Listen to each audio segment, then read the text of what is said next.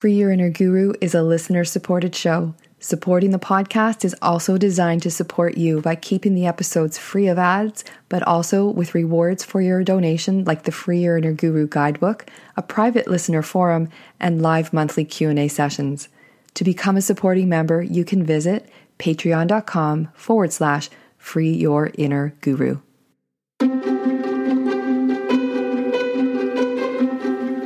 Welcome to Free Your Inner Guru. I'm your host, Laura Tucker. I am super happy to release this 55th episode of the podcast. Our guest is Adit Margaliot. Adit is a medical doctor who specialized in neurology and neuromuscular disorders. After years of listening to her patients struggle not only with their neurological conditions, but also with their sleep, she wanted to better understand this problem and how to help them manage it. She went on to study sleep medicine and obtain her designation as a specialist in the field. This was but a start of her exploration on how lifestyle impacts health and disease. More recently, she has been formally studying functional medicine, an approach that seeks to identify the core triggers and contributors to ill health on a systems based approach, and how to allow the body to heal through nutrition, lifestyle, sleep, stress management, and so on.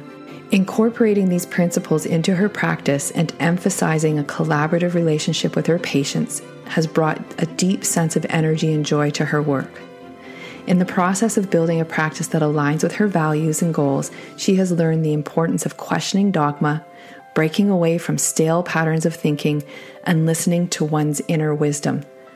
I love this conversation with Adit because A, I learned a ton, and B, as an avid pursuer of all things alternative therapy, everything seems to be coming together to form a picture of why proactive maintenance can make a very real, quantifiable difference in how we experience our body and consequently life over the long term.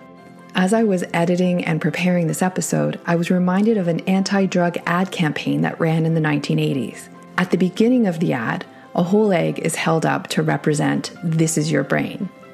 And then it's cracked into a hot frying pan to become this is your brain on drugs. If I were to summarize today's episode, it would be to show the egg in the frying pan as this is today's brain, and then roll it in reverse back up into the whole egg while saying, This is your brain on self care. As Adit says at the very end, it's important to get the word out.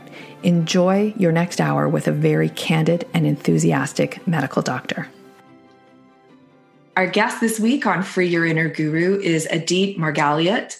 I met Adit a couple of weeks ago. We were both at an event. Um, we were both speaking to a group of women chiropractors. Adit is a neurologist I don't know about you, but I don't meet neurologists every day, although I met one last year under some trying circumstances. So Adit and I got talking, and then the more that I learned about her and and her work and what she's into these days, the more I was thinking she'd be a wonderful guest on the podcast. So thank you for making time in your schedule to be here with me uh, today, Adit. Absolutely, my pleasure. Thank you for having me. So I want to start with what caught my attention other than, you know, we were both sitting in the back of the room listening to the previous speaker and uh, and then the organizer introduced you and and you and she are you know each other and she introduced you as a neurologist and she said one something like one of the things that I especially love about having Adit here today is not only is she a neurologist, but she really grew up granola Mm-hmm. and and gets the healing world. And uh, and so of course i st- sat up and, and took extra notice. And so i'd love for you to just tell us a little start off a little bit. Tell us about the work that you do as a neurologist and then we'll take it from there and, and sort of fill out the the, the uh, fuller picture of you Sure. Well, it's it's kind of funny when she said that because I've really thought of my granola aspect as something that's come over the years as you know I develop and grow um, as a practitioner and as a person. But just at the time, it sort of it came to me that yeah, no, there's probably a background grounding that I probably didn't acknowledge as as fully as I should. Um, so, from a neurology perspective, I mean, I did my medical school at McMaster, and then I went to Western. So I'm very much an Ontario girl to do my um, um, neurology residency and a fellowship in neuromuscular disease. And for my first almost 10 years of practice, I was mainly hospital based. So a lot of acute medicine, a lot of acute neurology, um, so a lot of strokes and incredibly ill people.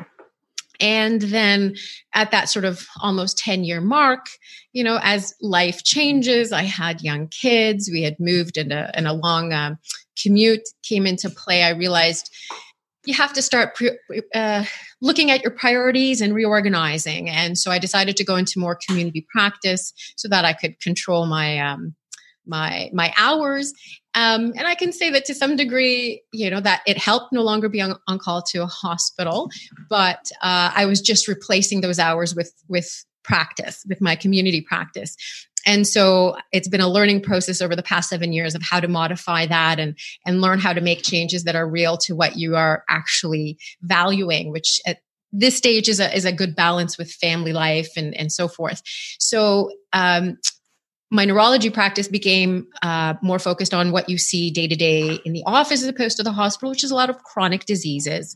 So you see a lot of migraines, a lot of MS and Parkinson's disease, and mm-hmm. other conditions like Lou Gehrig's disease, um, and then a lot of um, we don't know what you have, but there's nothing bad there. We call it the numb and tinglies, where we're mainly reassuring people that there isn't anything there.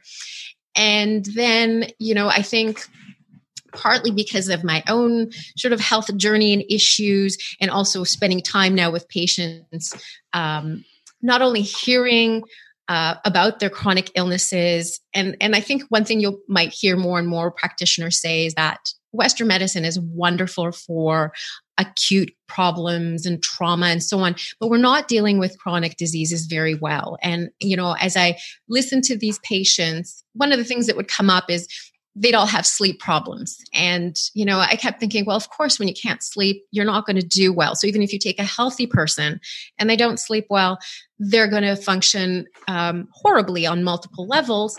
And in these cases, how much is bad sleep contributing to the disease of my patients? So I actually said, you know what? This is something I had no training in. We got almost nothing in medical school or residency other than recognizing some fairly rare diseases. And so I said, if I'm going to help my patients, I need to know what to ask them about sleep and and then hopefully do something about it i'd like to be able to treat that so then i took a little bit of a side jag still continuing with my neurology practice to learn sleep medicine um, and mm. and so that took a few years, and so now that's part of my practice as well. So I do both sleep medicine and my my neurology practice, and as, as, you alluded to with the functional medicine, again, the more you spend time seeing patients with chronic complaints and illnesses, and then starting to see the constellation of conditions um, that they present with, you you you start to wonder well what's underlying all of this? And you also see the problems with the way we do medicine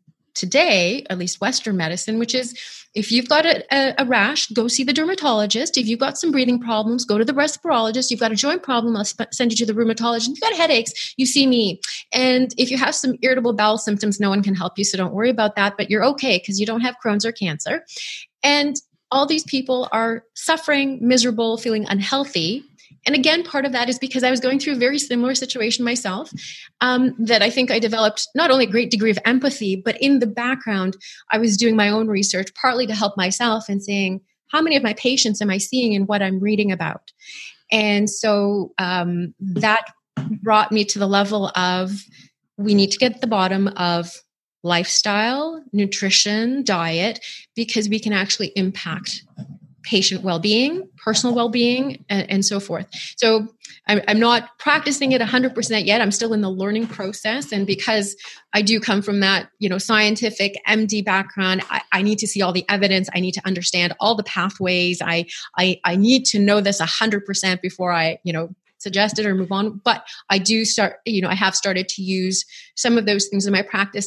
The nice thing was you know that they gave me a little bit of a boost of confidence that even in the neurology world you know when we were uh, seeing uh, migraine patients it's become acceptable to tell them about some nutritional supplements that have been shown to help. So it kind of tells you we're going to get there eventually just some of us want to get there a lot faster and so that's where the functional medicine is and so i'm working on that to build it more into my day-to-day practice both in sleep and neurology Can you clarify for me what I, I've heard of functional medicine? I think I went to see a doctor when I first moved back to Toronto who was sort of practicing functional medicine, but I want to make sure that I'm clear and, and consequently anyone listening is clear sure. on what different like neurology is is medicine of the brain. Yep.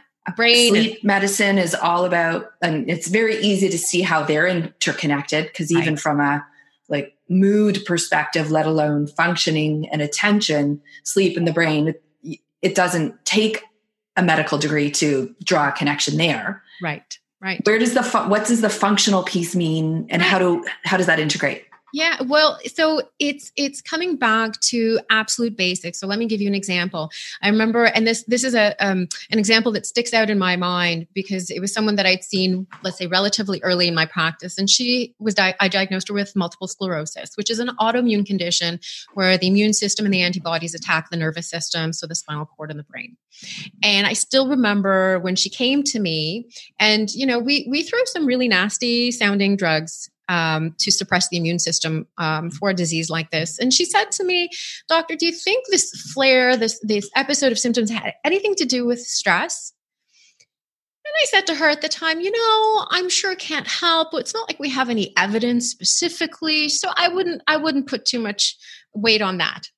And that's the one that just sticks with me because you don't have to be an MD nowadays to say, what are you talking about? But the reality was that if you practiced Western based, evidence based medicine, I do not have a study of 20,000 patients, you know, comparing, you know, stress levels and how that impacted. And therefore, I cannot say that, that this is this is having any impact on your disease the idea of functional medicine is that we look so so with ms let me back up a little bit so we will often tell patients when they ask why do i have this we'll say you probably have some sort of underlying genetic predisposition and then something triggered your immune system to get overactive and get confused and now it's attacking your brain instead of whatever bacteria or virus it was meant to attack and then let's let's give you something to suppress your immune system instead of saying let's figure out what triggered your immune system yes, you might have a genetic predisposition, maybe you don't. But I just said something triggered you or your system to malfunction. Let's discover and figure out what that might be. And that might be something that you're eating, something that you're exposed to, the way your body is handling stress or your lifestyle that's bringing you there. So that's sort of my take on the functional medicine. It's also, you know, I'll see the patient who's got a symptom in any number of you know uh, uh, systems and nobody's saying wow you're just inflamed and you have all these autoimmune mm. conditions. Here it's affecting your joints. Here it's affecting your brain. Here it's affecting your gut. No one's saying nobody's the inflammatory doctor. No one is saying clearly it's inflammation everywhere. What's triggering that? Why is your body not able to handle that and balance itself out? Let's get to the core of that. And then from from you know certainly there's been a ton of data that's come out in the last number of years about the gut microbiome, so the bacteria mm. in the hmm. gut, and how that affects and causes a leaky gut that allows things into the system that can trigger the immune system, that can then cross into the brain, that can cause mood and disruption. So a lot of it comes to the core of okay, what's what are you putting into your system by mouth, by skin, otherwise that's triggering and causing all sorts of different things and depending on your predisposition it might be a disorder of the skin it might be someone else's uh, predisposition they'll develop something in their in their brain. So getting to the core of what's triggering this poor health and whether through diet lifestyle and some support through proper diet preferably some nutraceuticals and so forth how do we make you better and allow the the body to actually get to a much better state than it is? And the reality is that many of our chronic diseases and our states and feelings of well uh, not being uh, well is because of lifestyle issues if you want to throw all of that under mm-hmm. that uh, rubric and that and, and that if you help people through that you can make them a lot better you know so and i have no idea how you're going to respond to this next comment of mine so no. feel free this is what we're doing here is having the big conversation so Perfect. it's almost in in my world the people that i first started hearing about inflammation from mm. were the naturopaths. Yeah, were absolutely. the chiropractors. Were the ironic that we met at a chiropractor, um, you know, um, I don't know what to call it, but an event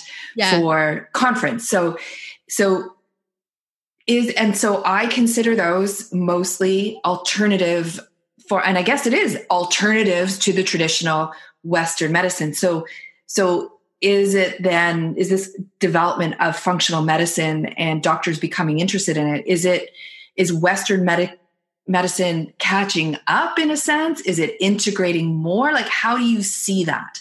Without yeah.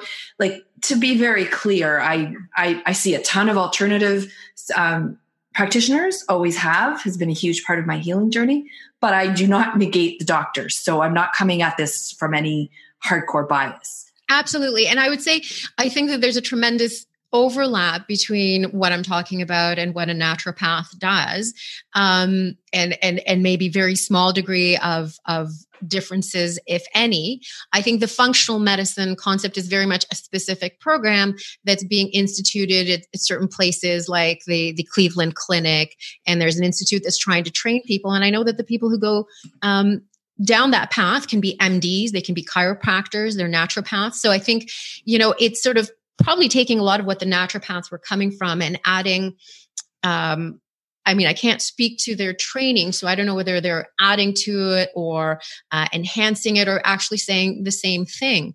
Um, I think from my perspective, and, and certainly from some uh, patients' perspective, it's it's reassuring when they have an MD practicing these things as well, because one, it's not bad to walk in with a bit of a skeptic eye to say, look, I, I want to make sure that I know that there is evidence. And with functional medicine, we are looking at evidence. We are looking at here are the biological pathways. Here's why this supplement mm. and so forth makes sense and so forth. And again, I may be doing exactly what the naturopath does, but I'm bringing a background of I know what Western medicine does. I can also, if needed, if it comes down to it, prescribe those things when there's a necessity for it. I can also recognize some red flags where we say, okay, you know what? Time to move it into a different realm. But I think you know when you're talking about chronic disease there's a there's a huge lifestyle component and i agree that the chiropractors and the naturopath and so many of other uh, of those people have been doing that for years and have been advocating for it for years and i think this is maybe more of a you know what we recognize it. Now we get it. And now we need to do that on a much larger, better recognized scale. That's very, that's very, very encouraging because a lot of the times, and I'll refer back to um, my experience last year, and we we spoke about this. Um, and I think by this point there'll be at least an episode on the podcast sharing that exactly this time last year, I came down with a massive bout of vertigo mm. that you know and it started now and so this is late november and it was christmas eve morning where i kind of had enough because it it hadn't gone away but it got worse and i was looking at christmas eve christmas day boxing day you know what if i have an infection? What and started thinking beyond okay i need to meditate take down the stress watch what i'm eating. Nothing was really addressing it and uh, and that's how I ended up eventually a few months later having an MRI. Mm-hmm. You know, so that was my first dip. It scared the crap out of me, I have to say. Right. That was my first foray at 52 into oh, tick tock. you know, is this something because they were looking to see if there has been potentially some mini stroke because nothing came up at the ear, nose, and throat specialist and blah, blah, blah. Right. So right. The point of sharing that is it can catch you off guard. And even someone who's who is predisposed to do everything else 1st mm-hmm. ends up in that chair hearing oh there might be something going on with your head your heart your lungs like these very primary organs. Right. And it's it's scary but you also want the whole picture looked at. Absolutely. And i think you know for me it's almost usually it's the other end. So so if they come to me we rule out the big stuff first. The MRI mm. comes first. I rule out the brain tumor and the everything else first. And what would happen more often than not, thank goodness, is I'd be able to reassure them and say, look, you don't have the cancer, you don't have the this. You know, we see this sometimes, but I don't have an answer for you. And and I think again, with seeing patients with more chronic illnesses, I would be saying that a lot. And so it was more the drive of after I've done that big stuff there are other things. And the more you speak to the the for lack of a word uh, alternative uh, practitioners they'll tell you yeah i have some and i can help them. I treat them and i do this and and they feel better. And and your ears perk up because you know especially as a neurologist there's not a lot of people i actually make feel better. I might control their disease and I might make their MRI look less diseased and so forth. But it's hard to say I make people feel better, even with the stuff that works. You know, it's all heavy, toxic stuff. Um, and so to me, that was also a little bit of, um, you know, it was a discouraging thing to to to tell my patients, here are your options of treatment and they all suck, but it's just presumably better than the alternative of not treating this condition. So I think you want the melding of both. And I like the idea of being able to do that all at the same time so that you don't, just like I didn't want you to go see the rheumatologist for this and the dermatologist for this and the knee for this, because everybody mm-hmm. needs to look at it together. It's nice to say, I can actually rule out the big stuff, make sure they're all sleeping at night because we're not worried about anything like that. And then we can say, okay, so let's look at everything else let's look at what else can actually change now that we're not worried that we've missed cancer right? Mm and so it gives you the ability to to do that and that's just you know it's one thing where you know unfortunately for the chiropractor the naturopath they can't. They say well go back to your doctor and send them for this. And the doctor is going to say i don't even recognize what they do let alone who they are. And maybe you know depending on your doctor they might listen they might not. You know it's a little bit of you know begging will you do that? Because i've thought of this condition. So this is someone who recognizes and says i get what they're doing. I totally agree with it. Absolutely let's start with this and then work our way down. And then i think I think there's also a group of patients out there. I mean, I think there's tons that are looking. They are looking just to feel better. And that's why there's such a need for these alternative treatments, if you will. Mm-hmm. But they want the reassurance. They want sort of the the gravitas of saying, well, the doctor said it's okay. The doctor says I should be doing this. And they're sometimes surprised when I'm the one who tells them, you know, let's look at all those things. And like, really? I never hear a doctor say that. So, it, it, it, makes it okay. I chose the route of the ER, which may or may not have been the best. But but my first meeting with the uh, the neurologist um, after that day, because it was clear there was nothing urgent going on.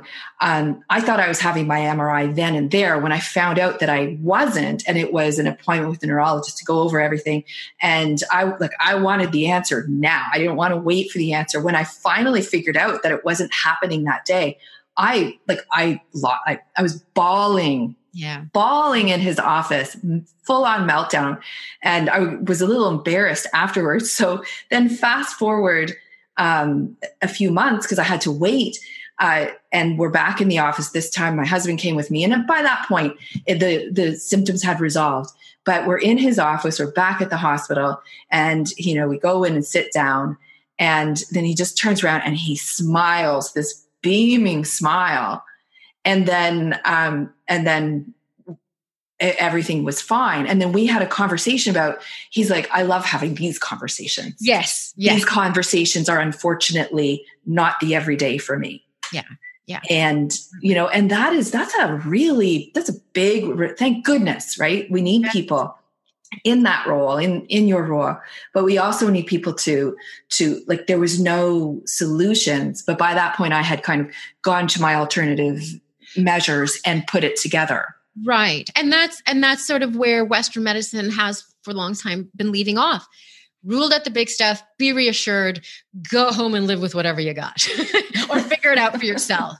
Instead of giving some guidance as to here are 30 things that may have contributed to this, you know? And even if you bring that up, because patients figure they're being wild and crazy and maybe somewhat secretive of, okay, I, I just, I, I, don't know, I got to figure out something, right? And um, sometimes it, it, it helps also. I think in this day and age, you know, for lack of a better term, fake news and so forth, you know, if if if you can get some information that comes with a bit of reliability behind it. So you're not just Googling the web looking for random things and buying a lot of shark cartilage and, and, and mortgaging the house for it. You know, you've got some, some more reasonable direction. Yes, yes, because the full spectrum exists out there. I'll, Unfortunately, it does. Yeah. Um, so interesting. I just had a conversation with a friend this morning, and he's his company. He listens. So, hey, Kevin, I'm going to talk about you. But um, he, his company is in the pet industry, and they so nutrition and the impact of the ingredients on the pets are a big part of the conversation. Yes. And uh, and what we came, we were talking about because he's very excited about a product that his company is introducing into a new market and saying that the the doctor who he's partnered with and you know being able to provide direct access not unlike what i'm so grateful to have right now is like how often do you get to sit down and talk to a neurologist about you know ultimately what's going to become self-care and, and taking care of things? And we were referring to um, google university Mm-hmm. Yeah, yeah. Right. And I told him, I said, I'm going to use that. I didn't know I'd use it right now, but Google University is a scary, scary place to learn about your health. Yeah. What do you say to people who come to you and who may, and let's face it, we can find really good information on the internet. Yeah. But I'm sure it's a mixed bag when you're, by the time they get to you. Oh, for sure. And and what I've learned or I learned years ago in my practice, because patients would present with certain symptoms. And so in my mind, that would take me down certain roads of what it might be. And this is what we're going to look for, rule out, rule in, and so forth, is to ask them, so, what have you Googled and what conditions are you worried about that might not have even come up in our conversation because it wouldn't occur to me that this is something you'd go down? And I can certainly tell you any female with numbness wants to know about MS, and, and anybody in general with muscle twitching wants to know if they have Lou Gehrig's disease. Um, and if it's a tremor, it's Parkinson's, right? Those are the kinds of things that come up. So, so I ask that question, and I encourage patients to all, never walk out of the interaction if there was something they were worried about that never came up, because you could have talked about exactly what you're doing, but they'll still go home and say, "Did the doctor just not realize that it could be this and, and and they're not even addressing that concern so i always ask and I, I, would encourage patients to do that and then i can say here's why it doesn't really fit with that diagnosis or why it wasn't on my list because these things don't fit. Um, and then we can address it right there and there.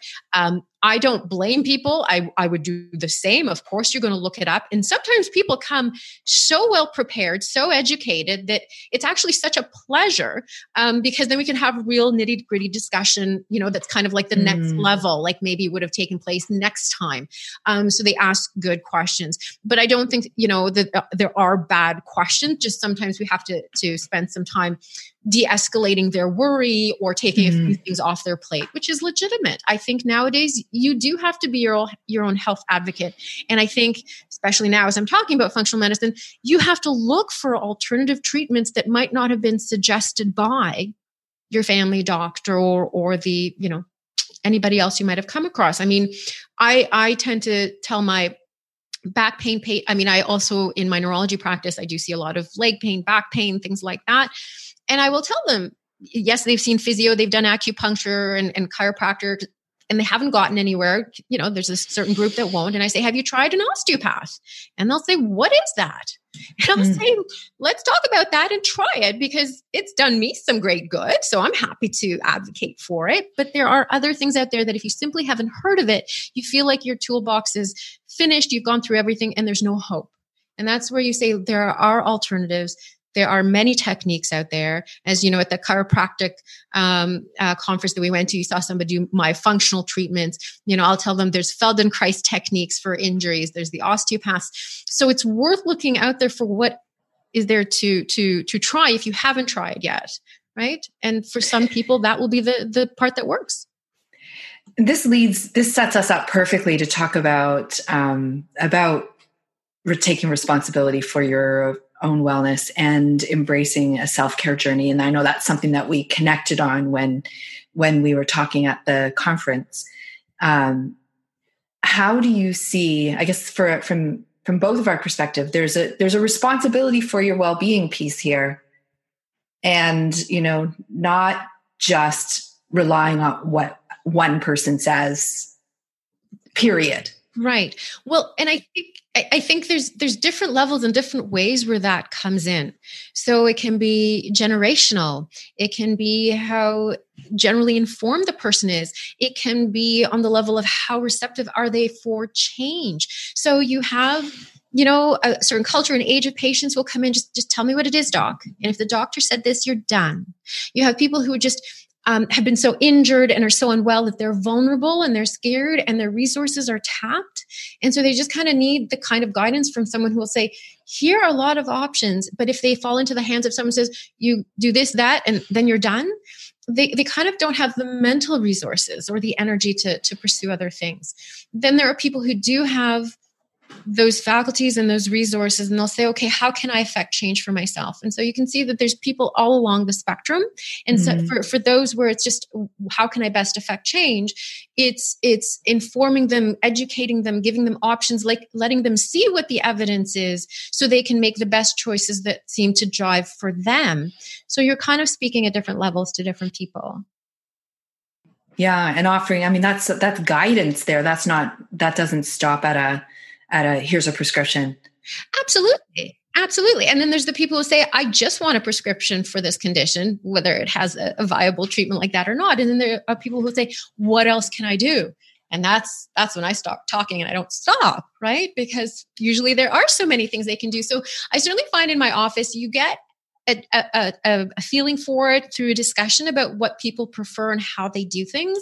And then i in, my personal case, I sort of um, go with that. If I see that they just, I, I, just want the pill. What pill do you have for this condition? Okay, then then that's what we discuss. But if they're in any way open to anything else, then I tell them about all the options. I think for the most part, taking ownership and working in a partnership, a therapeutic partnership with your practitioner is huge. And I think this is one area where Western medicine has had it all wrong, and the alternative practitioners have had it all right because it's such a huge component of getting a person to feel better. So, Western medicine, you got 10 minutes you better cover everything which is mm. mainly the, the the practitioner talking prescribing walking out here's the the action plan Whereas the hour and a half that you have with your alternative practitioner means that you've established a rapport, uh, a communication, a relationship in that time, and presumably you've been heard. And and I think that is a huge component of actually healing and getting better. And so that's why the Western medicine system doesn't it just sets you up for p- failure in that respect whereas with other practitioners that's part of the, the the setup for success and and that's something i wish would change. And that was one of the frustrations i had with a traditional practice where I, I am supposed to see somebody every 20 minutes. How can i do anything? How can how can i hear anything in that time? And and it's uh, especially if you're you're associated at the hospital i guess by the time they're getting to you they're at that state of urgency. Yes. So by the time they're getting to the hospital we're going to get a, a, thorough history. I'm not going to talk about your stress levels you know and about your childhood and you know what your relationship is. Okay i'm going to hear your symptoms. It's going to be about 10 minutes. I'm going to examine you. I'm going to localize that lesion then i'm going to probably image it and until we've done all of that, you know, there's no time for anything else. And sometimes that is exactly what gives us the diagnosis. And then we get that treatment, you know, as soon as possible. So if you've come in, you know, and half of your body isn't moving and you can't see out of one side of your eye, again, I'm not talking about your childhood experiences. I'm going to examine you, get the MRI, diagnose the stroke, see if we need to do something now or later. So, so there's different levels of uh, disease and presentation that require a different approach, obviously. Yeah, yeah. And it actually reminds me of something that I heard a long time ago, which was kind of dealing with the problem on the level that it occurs. Mm-hmm. And it was actually in the context of um, holistic versus traditional practitioners, where right. it's like, you know what, you have pain in your chest and you're doubled over. You you are dealing at that level where going yeah. to the doctor, going to emergency, you're That's the level at which you're occurring. Absolutely. You're getting all the tests thrown at you, and we're going to get the aspirin in you before you even like said hello. And we're just going to get that dealt with. And that's where we're very good. You know, there's our acute medicine. If you're talking about somebody who's had symptoms on and off for, you know, four years, I'm not throwing you in a scanner and telling you take the pills before I've even gotten your history. I know I've got some time. It's something that's brewed over years. It's a different process. And, and that's where the dichotomy exists. Yeah. And so do you find the functional medicine gives you that that framework gives you more freedom to do that with people? Yeah. So, I mean, we were highly, highly trained, of course, for the acute stuff and for the big diseases, but we we weren't as much for those long, slow brewing kind of problems. I mean, I can tell you one of the reasons that I liked doing sleep medicine as I explained to my patients. How many times would I see an Alzheimer patient and say, look, there's really nothing we can do. There's no drug that cures this. Of course, there's no drug that really makes a significant impact. We mm-hmm. can tweak a little bit, but here's what the future is going to hold. And unfortunately, it's not great. The key is to prevent this from ever getting here. And we did very little talking about that, you know, when I was in training, but you know now we talk about they talk about the mediterranean diet the importance of exercise to get good blood flow to the brain. And now if i can treat your sleep apnea 30 years before i'll prevent your chances of getting these this disorder.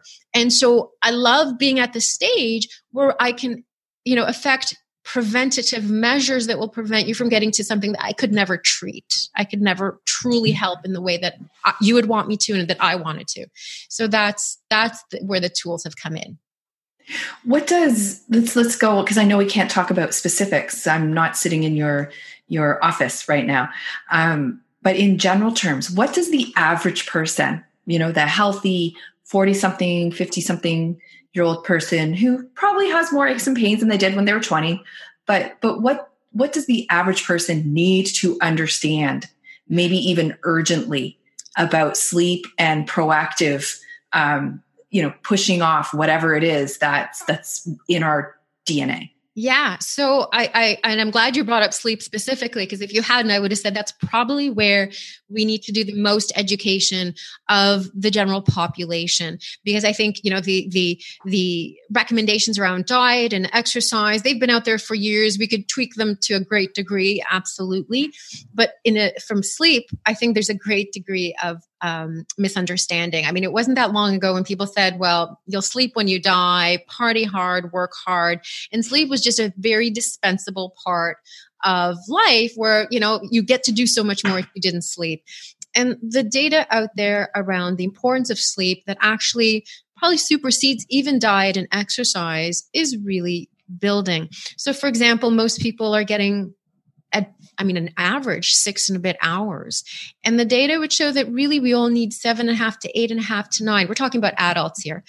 And that when we deprive ourselves, even to a, well, you could consider a small degree of going down to seven hours, we see impact on cognitive function the next day. We look, we see impact on a person's ability to learn and retain learned material. We see changes to uh, emotional uh, behavior, your ability to maintain that.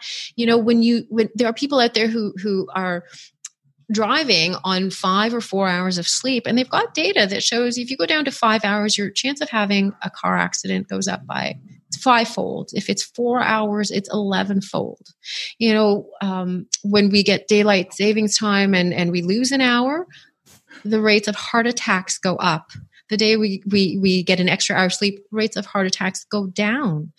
One night of disturbed sleep shows our uh, sugar levels go up. If you do that for a week, you're basically in a pre-diabetic state. If we did blood tests at that point, we so we we see an increase in stress hormones. We see uh, markers of inflammation go up certain cells that are there to not only fight infection but to survey the body to look for cancer cells to prevent you from getting cancer because it's something that happens all the time go down. So the the impact on our well-being is is tremendous. We can also for everyone who cares about weight loss uh, if you've lost a small amount of sleep your hunger hormones ghrelin go up, satiety hormones go down. They've shown you'll eat at least 300 calories more that day. You'll choose things that are not healthy, the high sugar, high fat, because the brain is, is, is deprived of energy. So it's trying to get you to eat something that's a quick source of energy. So you're not picking mm-hmm. the broccoli and the carrots. Um, and what we've learned, so so in the deep phase of sleep, in the last few years we've realized or we've we've recognized that the brain cleans itself out it flushes out toxins that have built up over over the day and if you haven't slept well if you've been deprived of some hours of sleep not entirely they've actually done um, spinal taps and they've shown that the, the, the toxins, these beta amyloids, accumulate. And guess what we see in the brains of Alzheimer patients? Beta amyloid deposits. Now, they may not be the entire cause of why you develop Alzheimer's, but this junk is building up, and then we see it in, in dementia patients. So, when you're not getting good sleep, you're getting deprived of sleep long term you've got a higher rate of having cancer if you're already a cancer patient who isn't sleeping well you're more likely to die of it than to survive we see higher rates of heart attacks strokes um, as i said uh, diabetes and certainly when you don't sleep well your your uh, mood and emotional uh, well-being is impacted. So all all psychiatric conditions are associated with poor sleep. Now, what's what comes first, chicken or the egg? But you can take an entirely healthy, well person, deprive them of sleep, and they will become emotionally erratic. Okay. So, so if, if you don't, yeah. And if you just put up my hand, as we all do, Hello. Yeah. Exactly. you can see it in kids, right? Like if they miss their nap, they're a bear, they're a nightmare. Turns out we are the same. We just maybe hide it a little bit differently, and people assume it's everything else. But we need the sleep to be calm, collected, to be able to handle the stressors of life. Um, you know, they've shown that people who haven't slept as much or, or uh, been deprived a little bit behave less ethically are less contributory in work environments. Like from a work environment perspective it impacts production. I mean people are less creative. They're less able to think outside the box or to problem solve uh, entirely. You know for students it's it's huge. It's huge because you know the studying and and pulling the all-nighter you want to tell them you need to sleep for the memories of what you just learned to go into long mm-hmm. memory and you need sleep to set you up to be able to learn the next day. But it's not just students, all of us. We're all learning all the time. And we need to be as calm, as collected, and as cognitively sharp as we can be. I had a patient not that long ago, was an elderly couple, uh, husband and wife, and he was already diagnosed with dementia. And she, he would go to respite care, um, you know, three times a week. And they noticed that, you know, he, he was falling asleep and snoring. They said, oh, maybe you should have him tested for sleep apnea. And we did test him. He was found to have quite severe apnea, and we got him on treatment. And after he'd been on that for a few weeks, he went back to respite care and they would every once in a while do some cognitive testing to see where he was at. And I, I don't know exactly which uh, test they did, so I can't speak to, to it exactly, but the wife said they were shocked. He went up like 10 points. Wow. And so, and, and the reality is, I, and I've had um, perimenopausal women who come and say, you know, I, I don't sleep well. I figure it's menopause, it's hot flashes. Turns out they had a lot of apnea. We treated that and they came back and I said, I'm totally sure. I just thought it was age and menopause. But here I am. So, I can think, I can function, I have energy. Oh, here we go. Soapbox moment. Okay, do it. Uh, yeah, I I have a really hard time buying into everything that is being that is ascribed to what must happen to a woman once she set, hits a certain age. Right. Always have been, and certainly some of that is informed by like fear of aging, like, you know, to be fully transparent, but also observing the, the, the aging experience of different women in around me in my life has shown that, you know, maybe, maybe it's genetics, maybe it's not. Right. And, uh, and even just yesterday, this is kind of ridiculous that it's coming in as context, but I had to send off so I'm 52. I'm transparent about my age because because you look yeah, wonderful well, for 52, and I would have put you well, 10 years younger. That's I've always yeah, well, it's in professionally, it can be really interesting. Even at 52, people think, you know, maybe you have about a decade's less experience than you actually have. And I sit there and I'm outraged because I'm like, really? We're still proving experience at this point. That's why I let my my gray hairs grow in because, uh, you know, otherwise, like, the you're neurologist. Too young. Yeah, you're too young to do this. Too like, young oh, to know anything. Yeah. yeah. so, but to go back around to that, you know, I had to send off a bunch of pictures from 10 years ago to a group of people. They don't know me. They've got they've got tape of me. That it's for a television show, and she made a comment to me yesterday about the entire crew wants your DNA. and well, I was I said to her, I'll be very very great. I will express my gratitude to my my my mom um, and my aunts and uncles because my dad and my grandparents are not here.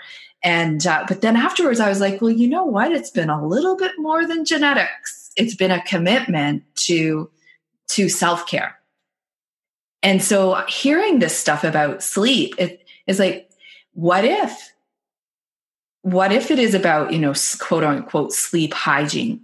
What if it's not just about being a certain age and you're yes obviously menstruation and things are changing but it just feels so much like you're doomed to this horrible aging process. Like help me make sense of that right and i think you know we've we've become acclimatized to the diseases of age you're all going to become hypertensive diabetic have high cholesterol like everybody co- would come in with their stamp of five drugs that they need to be taken by a certain age and yet i think we all know like the sprightly 82 year old yoga teacher who looks amazing, never took a drug in her life, has more energy than you or I put together. And you think, is it genetics?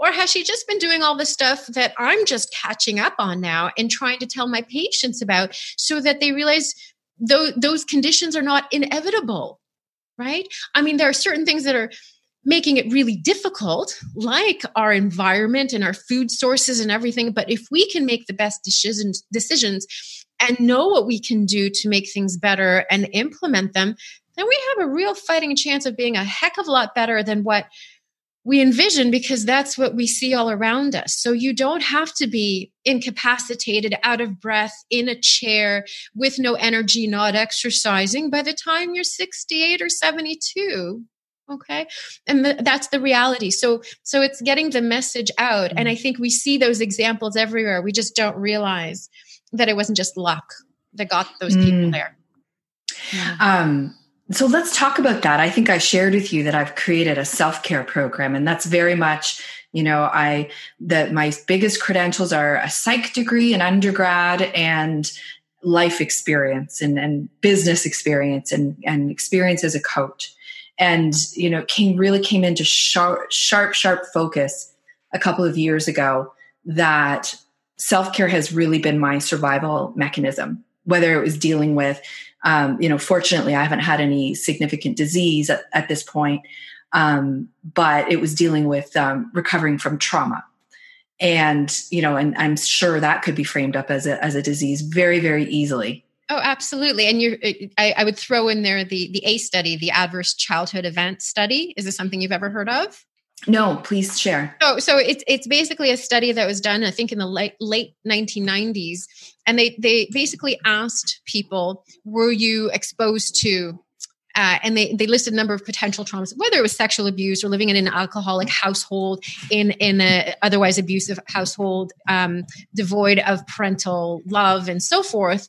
And they correlated that with the development of various chronic diseases and depression as adults. And there was a definite correlation. If you had, I believe it's three or four of those uh, adverse events in childhood, your rate of having chronic illness really shot up. So there is mm-hmm. definitely, just to back up what you just said, a correlation between traumas. They don't have to be big traumas, they can be relatively smaller traumas, but that do affect your long term health and, and, and, and diseases. So, yeah, let me just interject, but go ahead. Continue what you're saying. So, yeah, so the value of, um, of having sort of regimens, routines, maybe even, you know, it's not a medical term, but like rituals around health and, and self care, depending on how people, whatever works for you, basically, it, um, as far as how you think about these things.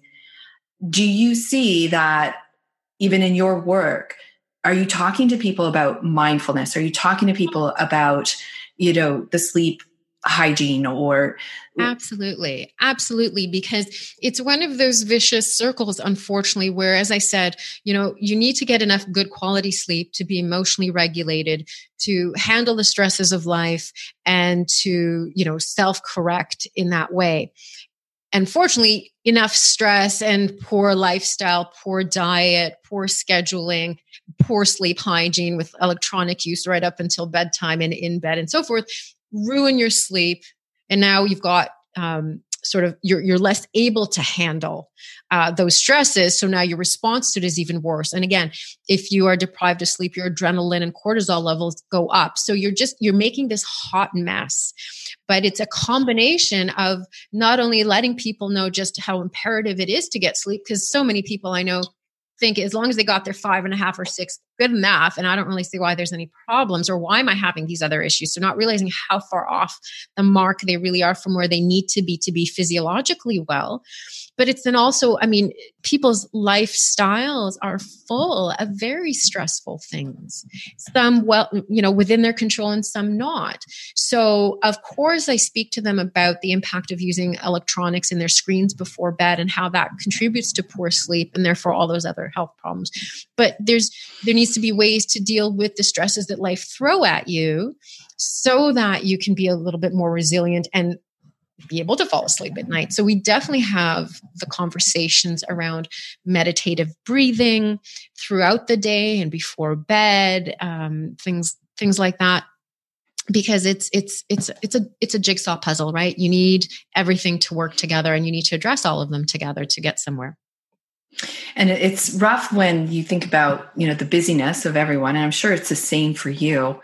Um, unless you are a doctor who's like a superhuman and yeah. don't have any of these things in your life. nope, I'm right there with everybody else. Let me tell you. Yeah, yeah. I might just be the idiot with the uh, blue light filter glasses at night, you know, from 8 p.m. making her children wear them. But yes, otherwise, I'm exactly in the same place. Do you do that? I do. I found it personally helpful because, you know, as much as much as I talk to all my patients and encourage them to stop using their electronics in the couple of hours before bed because of that blue light exposure that reduces deep sleep and REM sleep and may prevent you from falling asleep in the first place even I have to sometimes be on my computer to get things done. Um, so, so sometimes you knowing what you know, you reprioritize. Mm-hmm. And so for mm-hmm. my children, if they're studying, I say put away the computer and get a better night's sleep. It'll be more efficacious for what you're trying to achieve, and you're still growing, and you need those growth hormones released. So you do that, and we won't worry about the the assignment results if you haven't gotten there yet. But let's talk about why you didn't start earlier but you know so so to some degree knowing what you know sometimes you try to mitigate the damage or to avoid it as much as possible. So yeah, so so you can't always be perfect and it's not always your option. And it's so funny because I would have been among the uh, among the people who would have been like, "Oh, that's, you know, like the next tinfoil hat." Right. right? And here I am talking to you and writing down blue light filtered glasses for Well, and and I will tell you because I said, you know, you got to walk the walk if you're going to talk the talk let's see if this works for me and i noticed a difference. So you know i'll tell patients look these are some recommendations that are out there. I'm going to tell you what worked for me also um, especially if they overlap because some of it is about the data on 30000 patients tested and some of it mm-hmm. is some stuff works for for some people and, and, not for others. And yeah if i've had a super stressful day and i'm worried about a thousand things I'm still going to have a lousy night's sleep whether I wore those, you know, glasses or not. But on the days where I didn't, that could be just the difference between me getting enough of my deep and REM sleep and not, right? Um, where I couldn't get rid of the screen use. So little things can add up for sure. It's also making me reflect on. I know uh, my screens flip over to the night mode, but it's probably not enough. It's not enough, and that's exactly right. So they've actually done those studies. So for me, I I, I do that. Plus, this is an mm-hmm. extra level, and um, you know, when you're looking at a screen and it's directly going into your eyes, it has the most uh, impact. But we all have LED lights right? In our pot lights and whatever other lights. Uh, God bless them, the little reading book lights, you know, to try to reduce the ambient lighting. They, they made those. So that blue lighting is getting at you everywhere. So I just put it on so that I get less of that in the evening because that has a bit of an impact too. Mm-hmm. Yeah. Well, that's good to know. May I may I ask you as a, you know, one human being to another, what are some of your self-care things that you do? So I try to do about five minutes of meditation, a guided meditation. Um, you, often in bed because that's only the only downtime uh, that that I can get as a mom. But whenever possible, I do try to finish my work between 9 and 9.30 knowing that if i don't i'm going to have a lousier night and it's going to set me up poorly for the next day so i'd rather be set up well um, i do some of the meditative breathing especially before eating because that helps with digestion but also brings those cortisol levels down i mean Prob- I, I, do exercise regularly. I find that very helpful. And I do a combination of cardio and, and, and weight training. Um, but when I can only choose one or the other, I make sure that my sleep is as good as possible. And I try, um, and you know for me diet has been very very uh, important. And i and i find that there's a huge difference when i eat very clean. So i do I, I, I don't eat gluten but i notice a tremendous difference when i completely cut out the sugar and the dairy. So i try to keep to that as possible or you know really load up on broccoli if i've had that chocolate. Um, but i find that those things really work synergistically. I um, you know, up until only a few years ago, for me, it was all about have I spent every moment working? You know, that was the the mm-hmm. legitimizing aspect, right? That's who I am. That's what I worked decades to become. So am I putting that to full effect? And one of the things that I think evolves as you get older, maybe a little bit more tired, but you realize it's okay to value other aspects of life and and other experiences so to to really enjoy and bask in the enjoyment of non-work things. It's not all you know i, I not being a, workaholic you know and and just taking advantage of everything else that not only life can offer but to truly enjoy it and be okay enjoying it. So i used to be the person who brought work on vacations you know well maybe we shouldn't take as long a vacation because i need to get this work done. And i've slowly peeled that away over the years to the point where i think why was I even thinking I needed to? It's hard because the demands are always there. People will always ask for more. One of the things that I've finally uh, admitted to myself is that you you you can't do it all you can't be all things to all people and so i can't be the physician that works you know 8.30 to 6 every day sees all the patient comes home do the child care be everything to the family organize all the extracurriculars make sure that my family eats healthy and prioritize all those things it, that was stressing me out to say the least and i realized it's not possible. So when i said that can't all be done. I need to pare back on some things and this is where the deciding about what were the priorities what do i absolutely need to do and want to do and work around that. And and i'm extremely lucky that i have autonomy over my work time and also the luxury to say look if i have to have all these family responsibilities there needs to be some time taken away even from work. And that was something that I only came to in the last few years to say, what? I'm going to not work all the time so that I can do things for my family. But absolutely. And when I not only made those decisions, but followed through on them, I realized, wow, my stress level has gone down. Wow, my happiness has gone up. Wow, my sleep has gotten better. Mm. I don't know which came first, but it all comes together. And so that was huge, you know, and I'm in my 40 something. And so I, it's one of those things where thank God I got to it now. If only I could have not only realized it, but believed it when I was younger. Like that would be something that I would pass on to younger women say, you can't do it all. So prioritize those few main things and make sure there's enough time for it. And then don't add all the other stuff on. You just can't. Yeah. And for those of us who are, I, I mean, I think we all get some of these lessons at the time they're meant to come to us I agree. There were times when you're open to it and times when you're not. Yeah, for sure. I'm even thinking you're you were reminding me of me in my corporate life where it was my entire identity. And, you know, and then as I I, I do think it's an experience thing and maybe not always an age thing, even though they come hand in hand, where it's like, wait a minute, there's there's more here. And even when I even regionally, um, I lived in the West for nine years there is a different set of priorities in British Columbia than there are in Toronto. Period. End of story. The milieu really makes a difference. And I think maybe what does come with age and experience is to say, I may be bucking trends. I may not be doing the things that is traditional and expected of me and recognized and what my mentors would have thought was a good idea, but I'm actually at the stage of my life where I'm going to listen to the voices in my heart and in my head and say, this is the direction I need to go. And this is okay and it's right. And, you know, I mean, they've come out and said people who change careers midway are actually a lot happier. And when I heard that stat, I thought that's because you finally are starting to look at what makes sense for you. Who are you?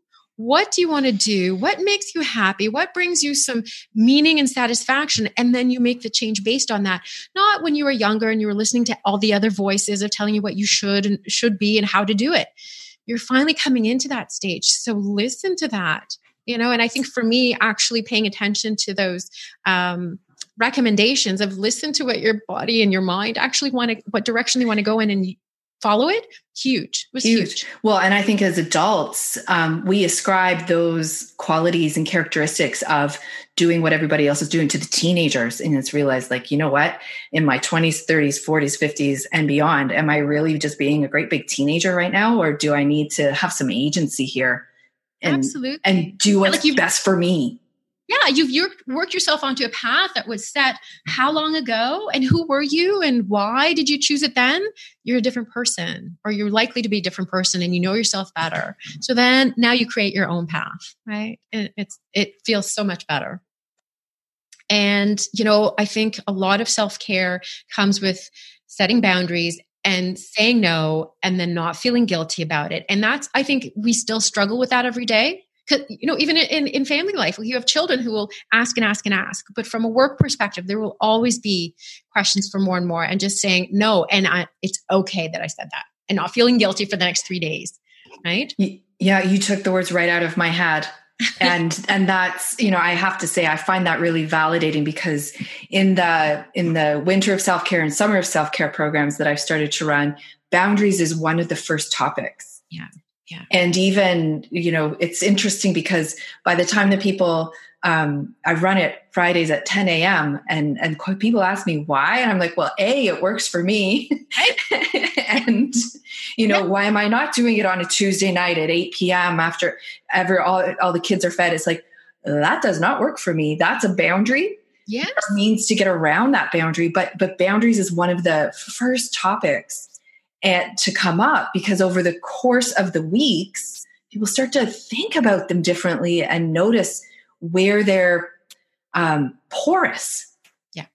And the energy management around that is absolutely unbelievable, right? Absolutely. And, you know, I think we've all been at that stage where we're answering our emails, responding to things right up until bedtime. And I tell my sleep patients, you know what? That's a stress. Even if you think, you know, that's a bit of a no brainer, I just need to send that it already tells your brain it's not safe and, and quiet and warm and fuzzy to go to sleep. You know, you need to feel like there are no there are no stresses or threats and physiologically your brain sees that as a bit of a threat. It's an arousal.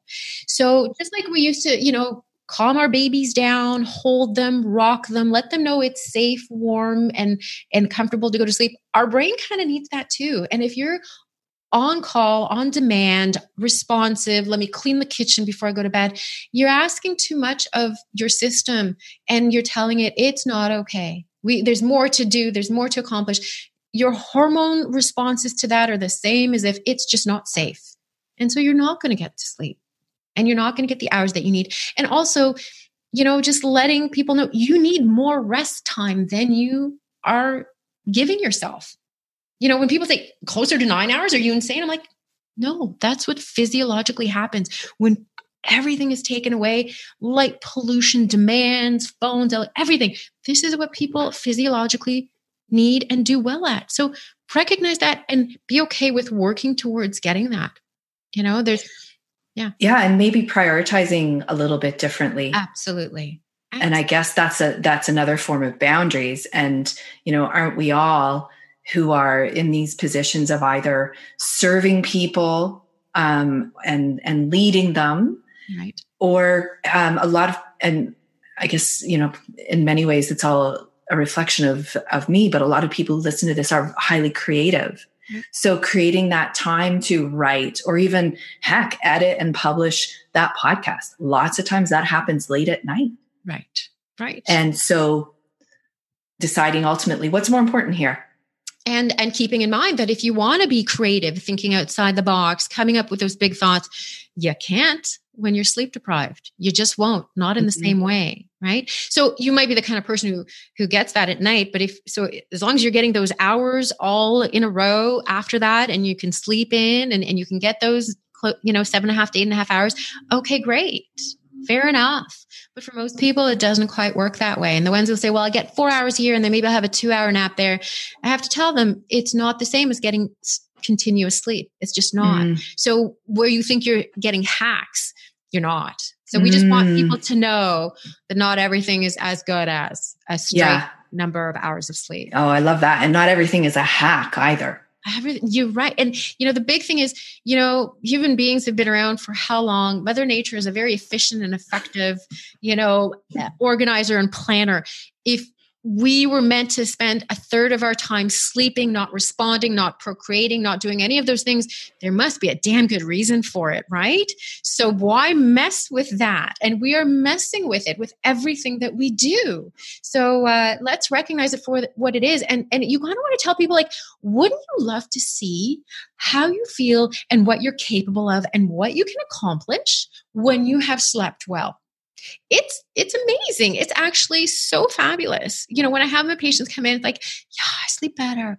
I don't need that nap. I'm not dozing off. I'm like i can concentrate. I can do this. And, mm. and it's lovely right?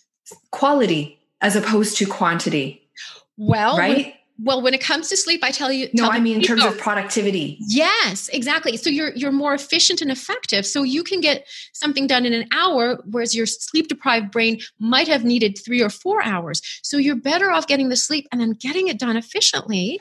And at the end of the day you accomplish that and probably more so, what I'm hearing then is my sleep deprived brain that's constantly dragging me down to the kitchen to make a cup of tea and grab a cookie mm-hmm. is less effective, less efficient, and uh, and less productive than the sleep, the the mind, the brain that's been allowed to properly rest and have maybe four hours highly productive instead of five or six or seven Exactly. Highly productive. Won't crave the cookie that's probably causing a leaky gut, that's worsening inflammation, that's making you more tired and sleep poorly.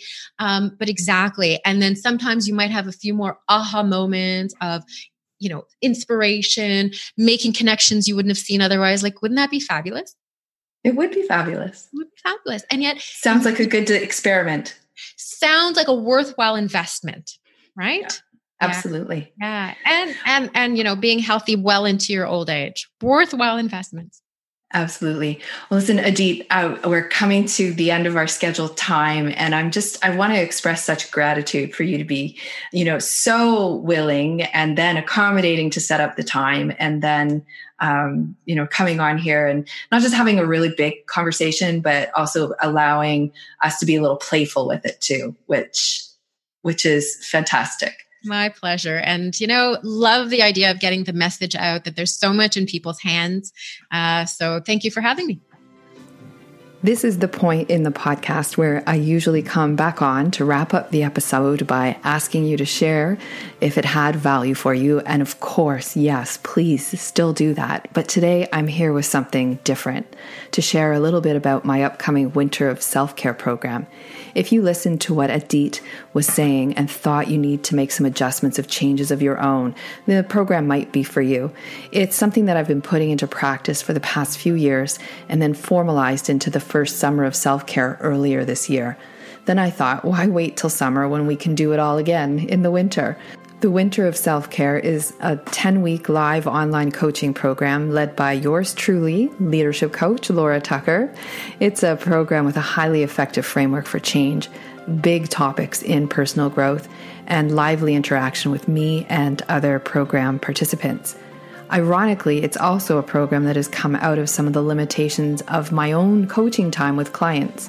There isn't time to cover all of the principles while going deep into their life, business, and leadership. Just like the doctors and practitioners, there just isn't enough time. So I've created time it's a ton of fun. It officially begins mid January. And if you're listening to the episode when it's fresh, you might have time to catch the early bird rate and a couple of extra early bird sessions early December. Visit lauratucker.com slash winter for more information. It's going to be a different kind of winter, and I'd love to have you there.